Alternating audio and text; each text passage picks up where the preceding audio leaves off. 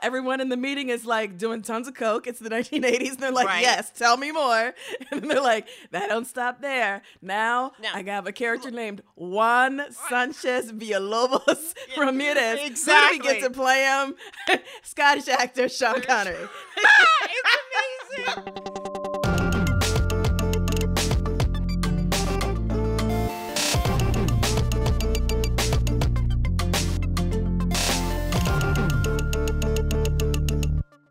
Hello, everyone, and welcome to the first episode of Cinema Ball. I'm here with my co host and opponent, Ebony Astor. Hey, Ebony. hey, Caro. If you listen to our teaser, you already know what Cinema Ball is, but to sum it up really quickly, my current goal is to get both of us to watch the 1998 Jean Claude Van Damme film Knockoff. Oh my Um, God.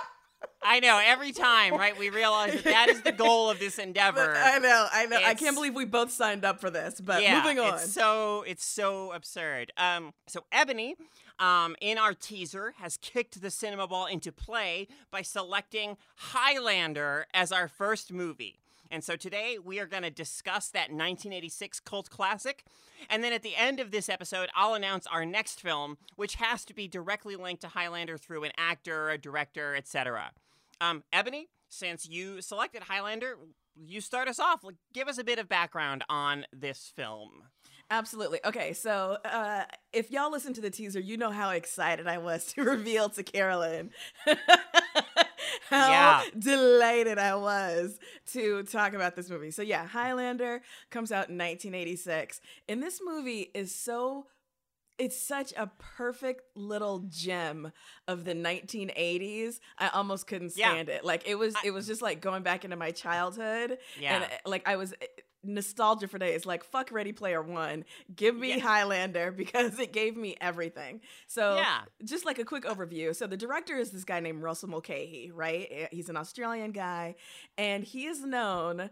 And this will shock absolutely no one when you hear it. He is largely known for directing music videos, Yes. which is great because Highlander Yeah. is essentially a string of music It's- videos strung together. Those like early MTV sensibilities are just like Yes. visible throughout this film, and Yes. uh, you know he uh, he actually directed kind of interesting little bit of trivia. He directed the video for the song "Video Killed the Radio Star," which was the first video to ever air on MTV. So just a little Yeah. like historical fun fact there. Exactly. So, you know, like just iconic, you know, 80s aesthetics uh, Yeah. going on in this movie. Yeah. Interestingly, um, so Mulcahy also directed the second film in the trilogy. This is something I just learned today, but apparently he hated it so much, he tried Yeah. to Alan Smithee his way out of it. For those of you who don't know, if a director completes a project and for whatever reason they are like radically unhappy with the final project, they can campaign to have their name taken off and the name Alan Smithee, which is kind of like a generic um, non-director's name,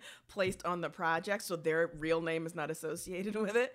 Apparently, because he wasn't a member of the DGA, he wasn't able to do that. So Yeah. he tried to Alan Smithee his way out of the quickening, which uh, frankly, if you've seen it, I would have too, um, but but wasn't able to do that. So Yeah, I mean, this film spawned not only that sequel, but like I think a total of five or five sequels, maybe. Yep, five Uh, sequels. There's currently six movies, but in Yeah. it, like TV and shows and a comics, TV show. Yeah, novels, yes. computer games, animated series, and again, learn today. Apparently, there was a Highlander card game, like a kind of you know Magic Oh, the Gathering kind of situation. so, Yeah. yeah, like if you have Highlander needs. The universe is prepared to deliver on those needs, you know? it There- absolutely is. There's a there's a vast wealth of Highlander material out there just waiting for you.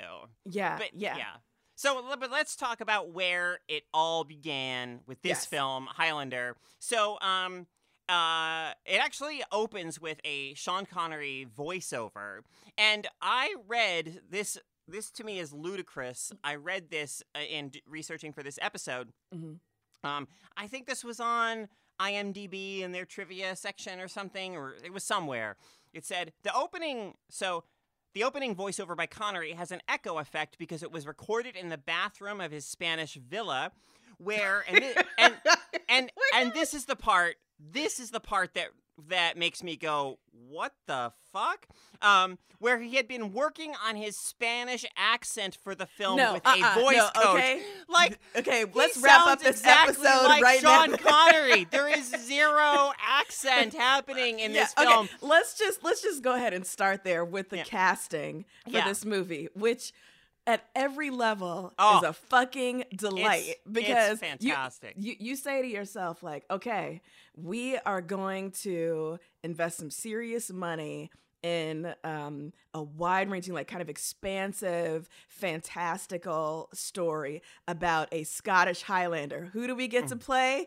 We get Frenchman Christopher Yes. Lambert. Yes. Oh. you know, and then you know everyone in the meeting is like doing tons of coke. It's the 1980s, and they're like, Right. "Yes, tell me more."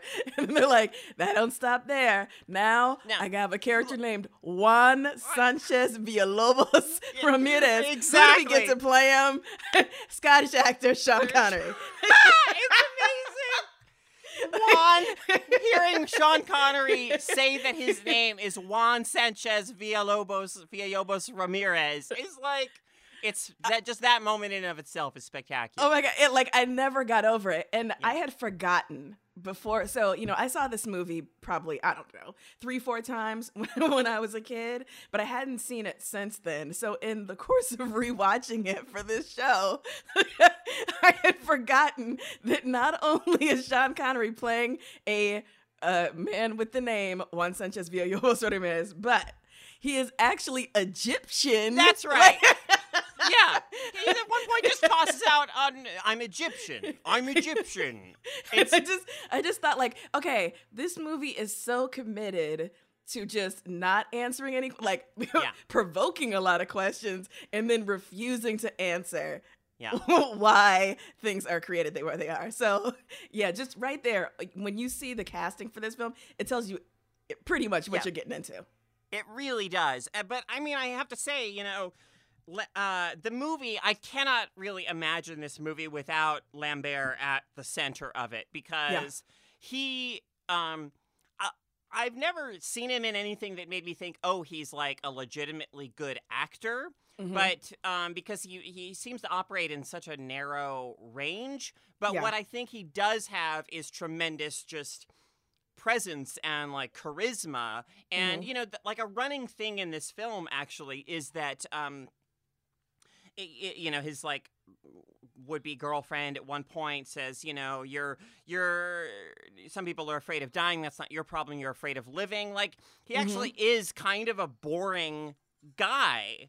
Like Yeah. he's but but he still on screen has this like there's this sense of a controlled energy in him at all times. And it and it helps too that Russell Mulcahy Mhm. is such a such a visual yes. uh, stylist you know the the very first time we see uh, Mc- Connor MacLeod Mhm. um He's in like Madison Square Garden for a wrestling to watch a wrestling Yes. match for some reason. But that first establishing shot of him as a character, his eyes are just like lit in such a way Mhm. that you know you you they just they just like they are just such piercing like charismatic intense eyes in that shot Yeah. and immediately like I'm I'm into this person as a character. I'm like oh yeah, this thing is. I mean, it is absolutely fascinating to watch. the The lighting and the staging and the fight Mm-hmm. Yeah. scenes is really incredibly well done. Like, don't don't misunderstand when I say that this movie is essentially,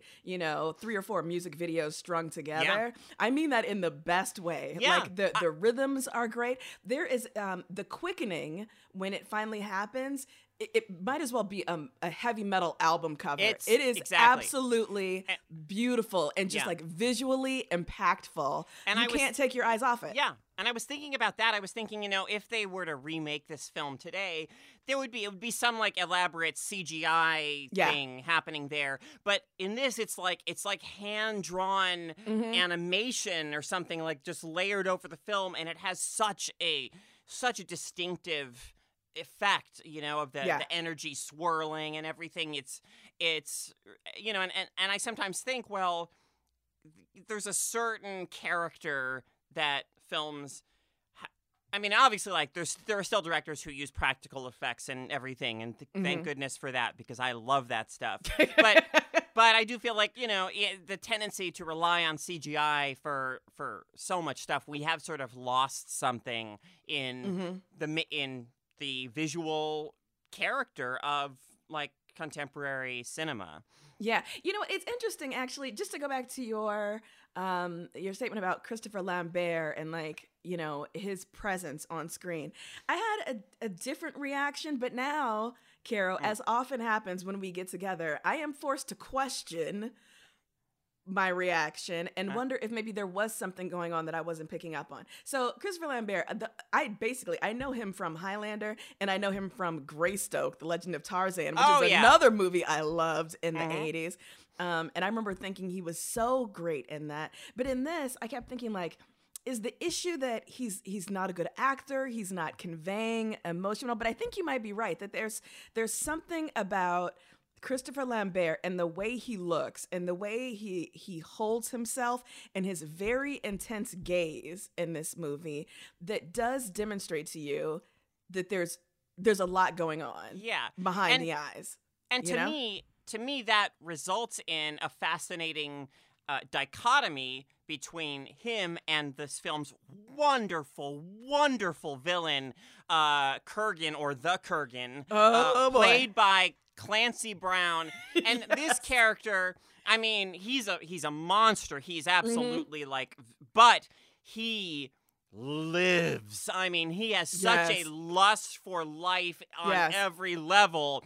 Yeah. And so he is sort of, you know, the the opposite of MacLeod in that sense of just Mhm. like I mean, every every moment that he's on screen, Clancy Brown is just doing something like wild and I mean Yes. exciting, like really yeah, like like grabbing someone and throwing them across the room Yeah. or growling or just yeah like Yeah. vibrating with energy. Clancy Brown uh, talk about like you know the the 80s being in full effect in this movie.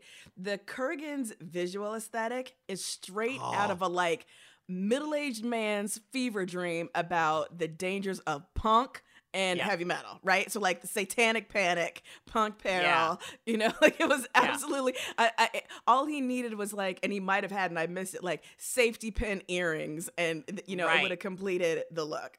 And there's also like there's a shot uh, in this film where the camera is like in front of him as he's walking sort of toward the camera down this narrow hallway in like a cheap, really cheap like Fleabag hotel in New, in New Mhm. York City, and it was very reminiscent to me. Actually, so the the James Cameron's The Terminator came out uh, in 1984, I believe, so it actually preceded this film. But you know, there's the famous scene in The Terminator where the Terminator goes to the police station and just sh- kills everyone, just shoots Mhm. everyone up. And there's a similar shot in that of the camera like in front of him as he's just walking down the hall, you know, just shooting people left and right. And I, th- I thought, you know, Kurgan, the Kurgan has a a similar evokes a similar kind of physical Yeah. uh, uh like hulkingness and unstoppability but but you know unlike the terminator there's also this like goof almost goofiness to Yeah. the kurgan like you know he's kind of clumsy sometimes you know but he's just so he just is so brute force powerful that it doesn't matter that he's like kind of kind of goofy and clumsy but Yeah. you know he has that he has that element to him too which i which i love Well, speaking of the goofiness, like, Yeah. what did you think about like the tone of the movie? Because occasionally Oh. I felt like the humor would be kind of weirdly placed, you know, um, and you know, kind of oddly situated. Um, and I didn't know if, again, you know, if this was because I thought like uh, Lambert had kind of a a hard time selling it with his very particular, completely unidentifiable, Uh-huh. vaguely European accent. Yep. You Yep, know, yep. because you know I, I didn't have the same trouble with Sean Connery, who is pretty much a parody of himself, right? So like anything he delivers, he embraces like the the larger than life, like the campiness, Yeah, you know, this- the exactly. ludicrousness of it. he was just at this point in his career, he was just taking fat paychecks to do the Sean Connery thing, to be the Sean Connery character. You yeah, know? and, and- yeah. Well, apparently, you know, he's he was somewhere in a Spanish villa, you Yeah. know, telling the director like, "Yeah, I'm working on my Spanish accent." My Spanish accent. oh my god, amazing! So good. Um, Yeah, yeah. I don't know. I mean, the, so the the humor in the film is just. I mean, a lot of it's just really bad and dated. Like, I Mhm. mean, I don't even know if it passes for humor. But there's a line. You know, we we sort of for a while we follow these uh, these cops.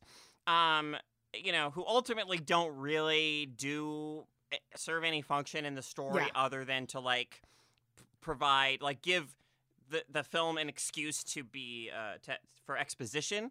Mhm. Um, one of them is a uh, famous character actor and Coen brothers like staple Jon Polito. Yes. I did not. I literally did not recognize because you know, a he's like a little younger and maybe Yeah. thinner thinner in this film, but most importantly. He had no mustache, and like, how am I gonna recognize Jon Polito without a mustache? Um, I was lucky in that I did recognize him, but purely because, as you say, Coen Brothers, uh, you know, staple. yeah, I can't see him now without thinking of that scene from The Big Lebowski where he's like, you know, can't you help out a brother Seamus? So like every time Yeah. he was on screen, I was like, come on, help out a brother Seamus. Yeah, yeah, yeah, right. So, but the, but in the at the police station, like there's a quote unquote joke, I guess, in the film where the the sort of old, jaded workhorse cop Frank, you know, um, uh, who you just you see him and you immediately know this character because he's got the styrofoam cup of Mhm, coffee yeah. in his hand. He's that he's that detective. Yeah. Um, you know, he's he gets off a phone call and he says something like, uh, uh, that guy's Vietnamese neighbor ate his dog. Oh, And it's like Jesus, this- yeah. You know, this really like, uh, come on. You right, know? right. Uh, yeah, li- like so- the, the so- casual racism that you could just Yeah. toss off in a, you know, police precinct and have it be okay Yeah. in the 80s. Yeah. Um, yeah, but you know, I, I took so many screenshots actually during this film of just f- moments that just visually to me were so striking and so beautiful. I'll probably, uh, you know, in, in the blog post for this episode on our website, I'll probably include some of those just as like a little gallery of like what I think are some of the cooler images in this film. Cool. I Uh, think what you should do is put them side by side with some Nagel prints because basically, Ah. anytime they were up against like the silhouette of a cityscape, I was like, Yeah. this is like a Nagel print. Brought children. Google it, Nagel, Yeah, N A G E L. You'll see Yeah. exactly what I'm talking about here, and you'll be Yeah. like, "Oh yeah, I remember that." Uh, and you know, there's uh, just another like ludicrous plot detail that I have to mention. So there's this uh, eh, the woman who works in forensics at the uh, at the police station and who's kind Brenda, of Brenda. Brenda, thank you. Like, okay, I have to f- I have to try to find it in my in my notes here. Um, while you're I- looking for that, can I just say? So Yeah. I, I I have several questions. All right, yeah. about this movie. One of them is about Brenda, and I was like. And basically, it's just a rhetorical question. You mean to tell me that this woman who just happens upon this, this police forensics uh, specialist, just happens to also be a world-renowned expert That's on exactly. That's exactly what I was looking for. Is the title of the book that she wrote, which is this. It's this huge fucking tome, Yeah. and the title just happens to be a metallurgical history of ancient sword making. Like, I mean, yeah. like she has to be the world's premier scholar, expert, everything on that stuff, and she just happens to be the like yeah, forensics. she just happens What? to be in Like, that precinct in New York in this period of time. like, why aren't hey, you, like- lucky? Why aren't you teaching it like teaching metallurgical Yeah. sword making at Columbia or something instead of like I don't know. I did. It was. It was the the. Again, this goes back to um, what I was saying about the film and just not bothering to answer questions, like you know, just throwing stuff out there and being like, just deal with it, okay? Just deal with it. And actually, there's there's a way in which this movie doesn't bother to really explain itself. And Sure. none of the internal logic holds up when you Yeah. when you really parse it out, right? and like and like and that's kind of marvelous. Yeah, when MacLeod even asks uh, uh, Sanchez, um, you know, why why am I this way? You know, his response is like, why does this why does the sun rise in the morning? You know, or whatever. Like Very good impression. Oh yeah. yeah, and that's and that's allowed to stand, right? And Yeah, it's like, yeah. no, I'm gonna need a little bit more. Yeah, I yeah, grew up thinking I was an, a, a normal person. Right, I was mortally wounded in battle, came back to life, and now you're just telling me it is what it is. I'm gonna need a little bit more from you. But I think you know, like, okay, so the, the movie comes out in 1986. It's it's not you know a critical or popular success Right. immediately, right? But it becomes this this huge cult film and spawns this you know just incredibly expansive franchise. Um, but no one knew at the beginning when this was released that that was going to be necessary. There was Yeah. there was there was a time when you know uh, fantastic films could do like genre films could do this in a way that I don't think modern films are allowed to do. Like Mm-hmm. modern audiences kind of expect and demand really detailed Yeah. um and you know nitty gritty world building and in a way they almost expect a franchise from the first get go right so uh, they want to know that there's an incredible backstory on everyone Yeah. that there are answers to absolutely everything that every side character who walks by in the background that you can screenshot on youtube has a name etc but this film doesn't give you that i mean later they build upon it in the franchise but in this first one they're just it really is just a giant like fuck you Yeah. deal with it And and I- I think you're absolutely right. Like I think that um, there is this. There is a very common way uh, today of approaching films as like every film has a kind of puzzle box to be solved or Yeah. something, and I just find that to be such a a reductive Mhm. way of having a relationship with cinema or you know and that's one reason why um annihilation was exhilarating to me as a film is because it didn't it it was it allowed for more ambiguity it didn't Yeah. really try to you know, if you come to Annihilation wanting like all the answers, you are gonna walk out, you know, pissed off. And Mhm. th- and I'm glad that the film is willing to do that. Yeah. Yeah. Um, and, and- I mean, I haven't seen Annihilation. I mean, I know that the Yeah. the movie is based upon a book that is part of a trilogy, correct? Yeah. So I wonder if that will, uh, if if what you're saying there will be allowed to continue. Um, Right. in in the the movies that I assume uh, will be filmed from now. I don't know if the success of the first film um, Yeah. will allow for that but but yeah just you know like you said this this kind of demand for any potential answer i might conceivably have about a film. We want the um the the creators the writers the directors whatever to be as you know to be obsessive fans of their own work and the way that that we are. I don't know i just think like you know fandom right now um I don't want to use the term entitled, but there's a sense of that, right? Like we want absolutely every impulse of ours to be catered to, and we're we're not used to anymore dealing with these films that are like, this is what it is, this is what I'm giving you. In a sense, I want you to revel in the fact that this is, you know, like a this movie might as well be, you know, something that two 10 year olds back, back and forth between themselves. Like, you know, what if you had a sword and like you, you were actually from ancient Egypt, but then you were living in France and you had a castle and like then we fight and then like there can only be one of us, whatever. Yeah. You know, this film says That- just get like enjoy yourself. exactly. Yeah. Um, yeah. Uh, one thing I want to touch on before we we uh, wrap up our conversation is like uh, the mo- uh, the moments in this film that I that I in which I sense the kind of like subtle queer subtext. So Ooh, um, get into like it. like the so as uh uh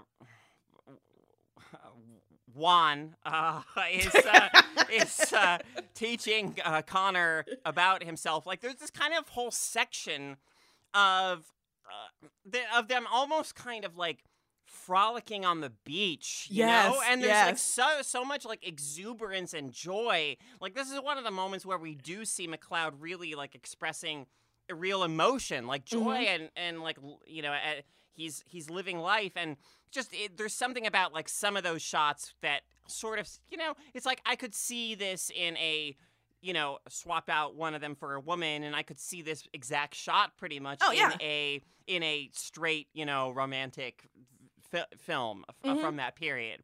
Oh Um, yeah.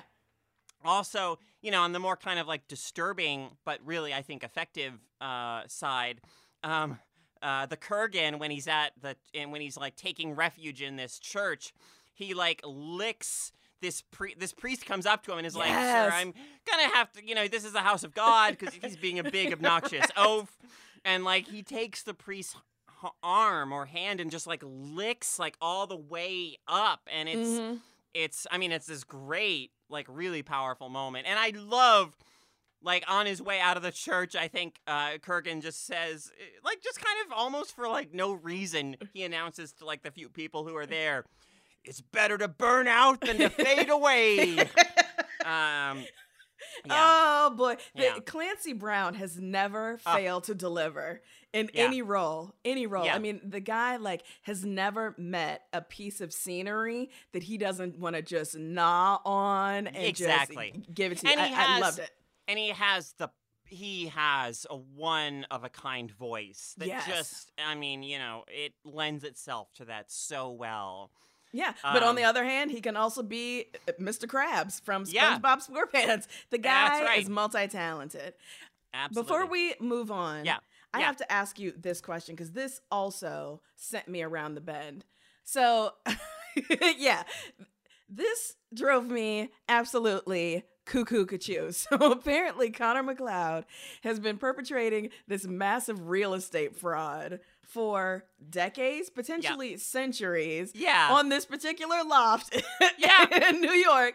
And the idea is that he finds the name of uh, a young male child who has Yeah. died and then right. transfers Yeah. the the the loft like the deed into that kid's name Yeah, and yeah. then takes on that kid's identity my question to you I- caro yeah. and i demand answers is how in a real estate market like New York is Right. no one catching on to I- this year that- on year? I, I I really don't know. I think that that is by far the the most implausible thing about this film. Yes, but yeah. um, but I, I hate that that's the thing that like Yeah. took me right out of the movie. Yeah, but I was just but- like, well, there's just no way that the co-op board is gonna let this happen. I but I totally understand him wanting to hang on to that place because Yeah. It is so cool. And my favorite So my cool. favorite thing about it is that he apparently seems to have this like private chamber of just stuff that he's collected from like through the centuries and sometimes he just like likes to go and retreat and be with his stuff in his like private chamber of stuff Yes, yes. like dude you've got you've got it made man you're doing all right it's just, I mean, it's beautiful. I love absolutely, but I was like, Oh, yeah. you know what? You wouldn't have this trouble if you lived in upstate New York That's and maybe just had like a little farmhouse. but this goes. This leads into another question of mine. At what point do the immortals stop aging? Right. So do you stop aging at your first death? You know, Right. or like how does it work? Because again, if Connor MacLeod or I'm blanking on whatever fake name he was using, but if nash he's Connor MacLeod, nash yeah, so if he's, you know, Nash one day and Yeah. then like he goes away and everybody on the co-op board here's like, "Oh yeah, Mr. Nash died, but he he gave his loft to um Joe Blow and then Joe Blow appears and looks exactly the Yeah. same as, as Nash. Ebony, you are yeah you gotta let it go you gotta just you know I know. People in people in New York, they're very busy. They're they're they're too caught up in their own lives. They don't have time to notice the small details. if like you that. say so, Caroline. If you say so. All right, so let's let's uh, start taking it home with one of our special segments. Yes. Uh, we we call this Freakcast Recast, and this is where Oh, yes. we share the actors we would cast in this film's leading roles if you know it were being made today. Yes. So, Ebony, we'll start with you. Who would you cast as MacLeod in your contemporary remake of Highlander? Yeah, okay, so this is not, you know, an out of the blue kind of choice. This is gonna Yeah. seem, you know, pretty generic, but I want you to think about it. Like, don't knee jerk reject this. I'm gonna suggest Chris Hemsworth. Oh, okay. He's got he's got like the bodily heft, Yeah. you know, um, that I think like you think Highland Warrior, like I buy it. But he's also got great comedic timing that I think will come through to Yeah. support the inherent ludicrousness of a film like this. He looks good with long hair as a Uh-huh. Highlander in the past, and then in the short hair in the present. So I'm Yeah. putting forth Chris Hemsworth. You know, I my pick. I just thought. You know, I only really thought about my pick in in terms of the the modern scenes in the film. Mm-hmm. I think he would do fine there. But now that I think about him in the in the uh, the, the flashback scenes, I'm I'm a little less sure. But my choice. Um, because really, what I was what I was thinking, my line of thought was, well, who's somebody who can sort of seem dull and uninteresting on the on the surface, on the surface, and yet for whatever reason you still find them like compelling or charismatic, even though they seem like really flat. And so, I, Lee my pick Pace? wa- Uh oh, Lee- wow, Carol is a- about to fly to Los Angeles just to slam a door in my face. I mean, no, Lee. I mean, I, I, I, I actually think it's a good thing. Like, so I, I actually think Lee Pace could do, could do that quite well. Mhm. But uh, I was my my original pick was Ryan Gosling. Um, oh, interesting. Yeah. You know what? Yeah, I can see that. I can Yeah. see that. Yeah. Uh, cool. Uh, moving on to uh to one via. I can never. I can't remember, but yeah, but well, the movie yeah. doesn't care either, Yeah, right? right, okay, right. so I have two selections here. right. Whether and I am gonna take the bold stance that we should actually fucking pay attention to the mythology the film sets up, right? all right, all right, So, all right. if the guy is, you know, like um, we want someone Spanish speaking, right? I'm gonna go not with Spain, but with Mexico, and Uh-huh. I choose the Spanish actor Demián Bichir, who I think is just an amazing actor. Um, and I think you know if folks know him, they might know him from the the American version of The Bridge. That's that's what I know him from. But I think Sure. you could do something really cool about Mexico in the past and like the Mayans or something. Like how long has this guy been around? yes, yes, you know, like this. So often when we we get films or novels or whatever of this type, you know, we're exploring like a particularly European history, and I'm like, but what about the history of Yeah, other great absolutely. civilizations of the past, Yeah. right? Okay, Yeah. so if we go that, I got Demián Bichir, but Uh-huh. if we lean into him being Egyptian, there's an Egyptian action uh, actor I like called Khaled El Nabawy. I'm pronouncing his name wrong, but I think another dude who, like, if you look him up, he Mm-hmm. just has that kind of gravitas, you know? Yeah, And that yeah. kind of like quiet intimidation factor that you Uh-huh. think someone who's been around for for millennia, you know, would Yeah, yeah, have yeah. Would Okay. absolutely earn. So those are my two great. picks. You have you thought about this much more seriously and in depth than I did. I was like, you know, I was thinking about those fun scenes, kind of like the scenes on the beach and everything, and like who's an actor who can kind of bring, who you can kind of see as like a goo, like a, a mentor, but not like a, but it's also fun and Uh-huh. and likable and funny and and stuff. And so uh, my, my pick was uh, Dwayne the Rock Johnson. Oh my god, once again, I love it. That's absolutely perfect. All right, I take back both of my selections. No, no, no, no. I mean, I think I like our I like our two different visions here. You know, I think they're they're both they both have a lot of merit.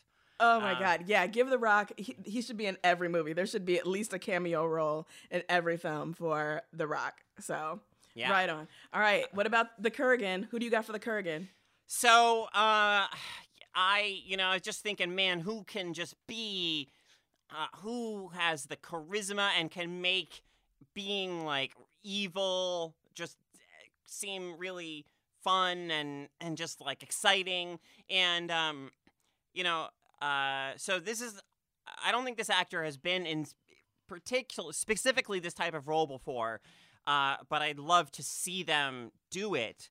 Um i picked uh michael b. Jordan. Ooh. yeah, like I, because I mean, I think in in in in um in uh, Black Panther, like he's so great as a villain, but Yeah. uh, but that character is is uh, all very controlled, very driven, very focused, and I'd love to see what Michael B. Jordan does with a character where you know he's- who has all that charisma and energy, but is like a little more off the rails, you Yeah, know? yeah. Yeah, yeah. I love it. Uh, my version of the Kurgan, stick with me. I Uh-huh. want a little bit of the kooky energy from the Fifth Element. And a Uh-huh. little bit of the ass kicking from Resident Evil. That's right. Yeah. I'm talking about Milla Jovovich Oh! as the Kurgan. Yes. Also is Yes. Russian. So Yes. I, I Yeah. just feel like yeah, the the the that the role casts itself. I love it. I love it. Yeah, that's awesome. Uh, all right, so we'll both. I'm sure we'll both be hearing from Hollywood producers shortly, Oh yeah. uh, bidding on our on our different competing Highlander reboots. yeah, absolutely. Um, our next little uh, segment is um, is playlist or nay list. Um, Highlander has songs by the legendary rock band Queen. Um, you know, but f- for me, like, and I I like a lot of these songs, and I think that the the way that they are used in the film is sometimes really inspired. Like, there's Mhm. a segment, a section toward the toward the end where the Kurgan has kidnapped um, what's her face, and because I, she's so like not developed that I I don't I, you know. yeah. but um and he's like speeding down the bridge and he's grinding the car against the rails and there's sparks flying and there's this kind of drunk sounding rendition of like New York New York by Queen on the soundtrack Mm-hmm. and I'm like yeah you know oh god that's that's perfect it's perfect for this Yes. moment in the film um I don't but you know I- don't know that any of these songs are gonna are gonna make it into my play my personal like collection, but I have to say I do I have been sort of humming to myself and in my head singing over the past few days. Uh, who wants to live, Live forever? forever! When love must die. so, you know, I uh, I am adding this stuff to my Spotify playlist. I Nice. love nothing more than a Wembley arena sized Yes. rock jam. I have said it before. I will continue to say it. When I'm listening to rock music, it either b- it better make me want to fuck somebody or kill somebody. Those are the only two emotions I Uh-huh. recognize. uh-huh, This uh-huh. soundtrack delivers on every level for those Yes. two needs. I- um, yeah, like use it to pump yourself up when you're running on the treadmill, Yep. when you're doing, you know, kickboxing class, whatever. yes. I'm into it. Queen soundtrack, yes. Boom. You know, uh, random or quick tangent. Uh, I don't know if you're familiar with the film Iron Eagle, where, where Yes. like, and that's like I always when I think of Queen and movies, I think of you know like Louis Gossett Jr. as kind of the stern um, pilot. Yeah. Uh, but then like by the end, you know, with this this punk kid, really talented, uh, you know, phenom pilot who always is listening to like Queen when he's flying, you know, and by the, by the end, Louis Gossett Jr. is like, I could get used to this. Let me ask Uh, you this, Carol. You think uh-huh. Iron Eagle, when you think Queen soundtrack, you don't think Flash Gordon? That is very interesting to me.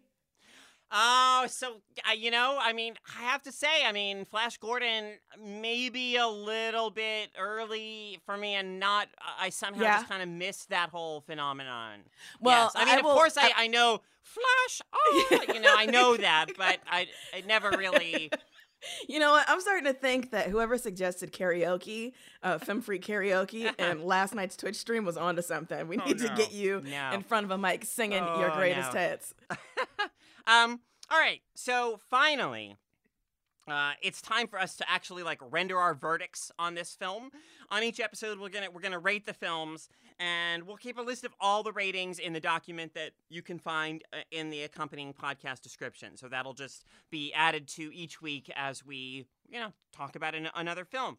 But we're using an, an interesting rating system. Ebony, tell the folks at home a bit about the system we'll be using. Yeah, so my brother, shout out to Brian, is convinced that the standard movie rating systems that people are accustomed to, um, whereby you give something four out of five stars, three out of five stars, whatever, something out of five stars, or even, you know, eight out of 10, nine out of 10. He says these rating systems are insufficient. Uh-huh. They do not allow for enough nuance, Yes. enough shades of gray. And Yeah. so my brother has started to utilize and wishes to promote his 100 point system. 100 stars. 100 right? Like, stars. That's 100 right. stars. We have a 100 stars to Yes. give. Yes, Um, yes. And so I we're feel, gonna I feel rich with stars. You know? Exactly. You know, like there's there's there's so much we can Yeah. do here, and I feel like this really allows us to, to pinpoint um, Yes. our exact feelings It's uh, like, about yeah, a film. So with surgical preci- precision. exactly. So I will Yes. say in this Yes. our inaugural episode of Yes. Highlander, I am giving this film 63 stars. Okay. All right. Uh, I am gonna go. I, I'm going just a, a a bit higher. I am awarding it 71 stars. 71 out of 100. So you know, kind of in the same ballpark there. Kind of, but you gave it a passing grade. I am essentially Yes. telling Highlander it needs work. See me after It, school. yeah, I mean, I you know, I think that this is it's not a film that is going to enrich your life. It's not a film that your life is going to be lacking, you know, some meaningful piece if you don't see it. But I but for me the visual again, the visual sensibilities and the images throughout make it uh, a very sort of worthwhile and entertaining watch. So Right on. yeah, right on. 71 for me. Now, it's Dun, dun, time for us- Now, Ebony, this I have to tell you, you have no idea how difficult and painful this was for me because, um, I mean, I was I was staggered by the amount of choices that I saw available to me when I started looking into the filmographies of Yeah. of you know Clancy Brown. Of, of of course Christopher Lambert. I mean, we all know Sean Connery has a Mhm. massive filmography and everything. Um, so uh, but what what my my real dilemma came down to was that I could there was a film that I could have selected. Uh, Christopher Christopher Lambert is one of the actors in a in an acclaimed film that I have been wanting to see for years, directed by uh, by uh, acclaimed director Claire Denis, a film called White Material. Uh, very Wow. serious, you know, very serious Uh-huh. film. But unfortunately, like for, for reasons for reasons of strategy and Yes. you like and moving towards my goal of of uh, knockoff starring Jean Claude Van Damme Mhm. with with great pain, I had to go in a completely different direction. Oh no. the film next film we are watching, I'm afraid, Ebony, Oh. is it's a film called and wait wait for it. Kickboxer Retaliation. I hate you so much. Oh my god. Kickboxer Retaliation. now, Christopher Oh, boy. Lambert is in this film. Also, Jean Claude Van Damme. Also, Oh, Mike wow. fucking Tyson. Um, this is actually a brand new 2018 film. It's already on like Amazon streaming services. Wow. okay. But it is a yeah, so it is a it is a sequel or a, a you know a, a new entry in the the long running legendary kickboxer series of films.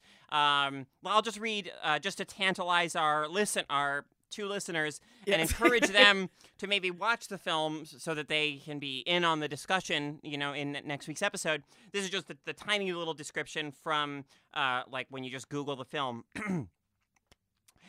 One year after avenging his brother's murder, MMA champion Kurt Sloan finds, impel- finds himself imprisoned by a powerful gangster in Thailand. To win back his freedom, he must train for a fight against a 400 pound killer in an underground death match. Yes! I am struck dumb by uh, budget wow. budget the film's budget was 13 million US dollars. Its take at the box office $98,000. Oh boy. oh Uh, boy. so this is be- this be Carolyn, fun. I will get you back for this. Yes. And I intend Yes. to do so very soon. I'm a little bit concerned because obviously you have outmaneuvered me in the first round by kicking the cinema ball into a corner that that that got Jean Claude Van Damme. Yeah. So I'm gonna have to work hard to get the Yeah. cinema ball uh, out of there before you score a goal. So I will be I will be working hard at this as I try and deal with this movie. Okay. Well, everyone, That's going to do it for us this week. Thank you so much for joining us for this inaugural episode of Cinema Ball. We'll see you back here next week for another round.